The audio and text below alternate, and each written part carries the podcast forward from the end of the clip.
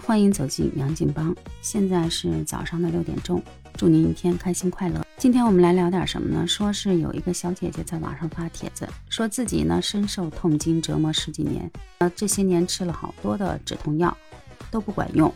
每次都会痛。最近呢因为西安高温，几乎每天都是35度以上。昨天她发现自己来了大姨妈以后，人在外边在办事儿，急匆匆往家赶的这个途中呢，看到了小区里边的一个石墩子，自己走不动的时候，然后就坐在上头了。没想到啊，坐了那么几分钟，感觉呀有一股热流瞬间进入了自己的身体，觉得这个石墩子治好了自己多年的这个痛经，然后就把这个小小的这个妙招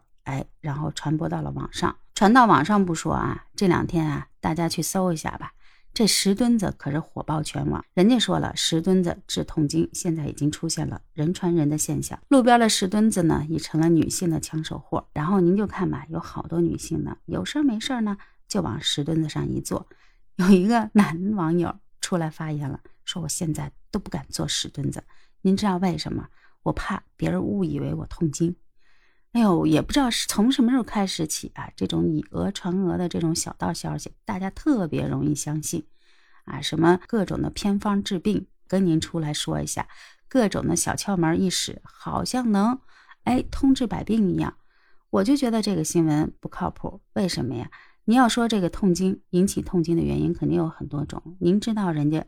都是一律的宫寒痛经吗？会不会有其他的痛经？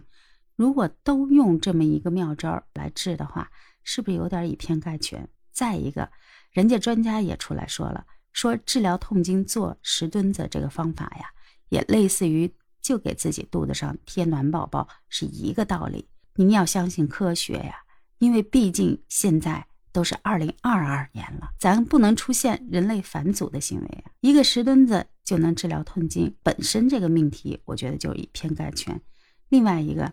您这大热天的放着空调房不在，然后顶着烈日炎炎自己出去坐在这个石墩子上，这个石墩子人家都说了，如果在40度的高温天气下，很有可能这个石头表面的温度就会达到70度，您这一屁股坐下去，会不会把自己的屁股再烫出伤来呀？这不就是痛上加痛了吗？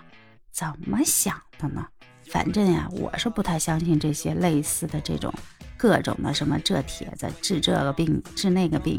有事儿没事儿该上医院上医院，要不人家医院不都倒闭了呀？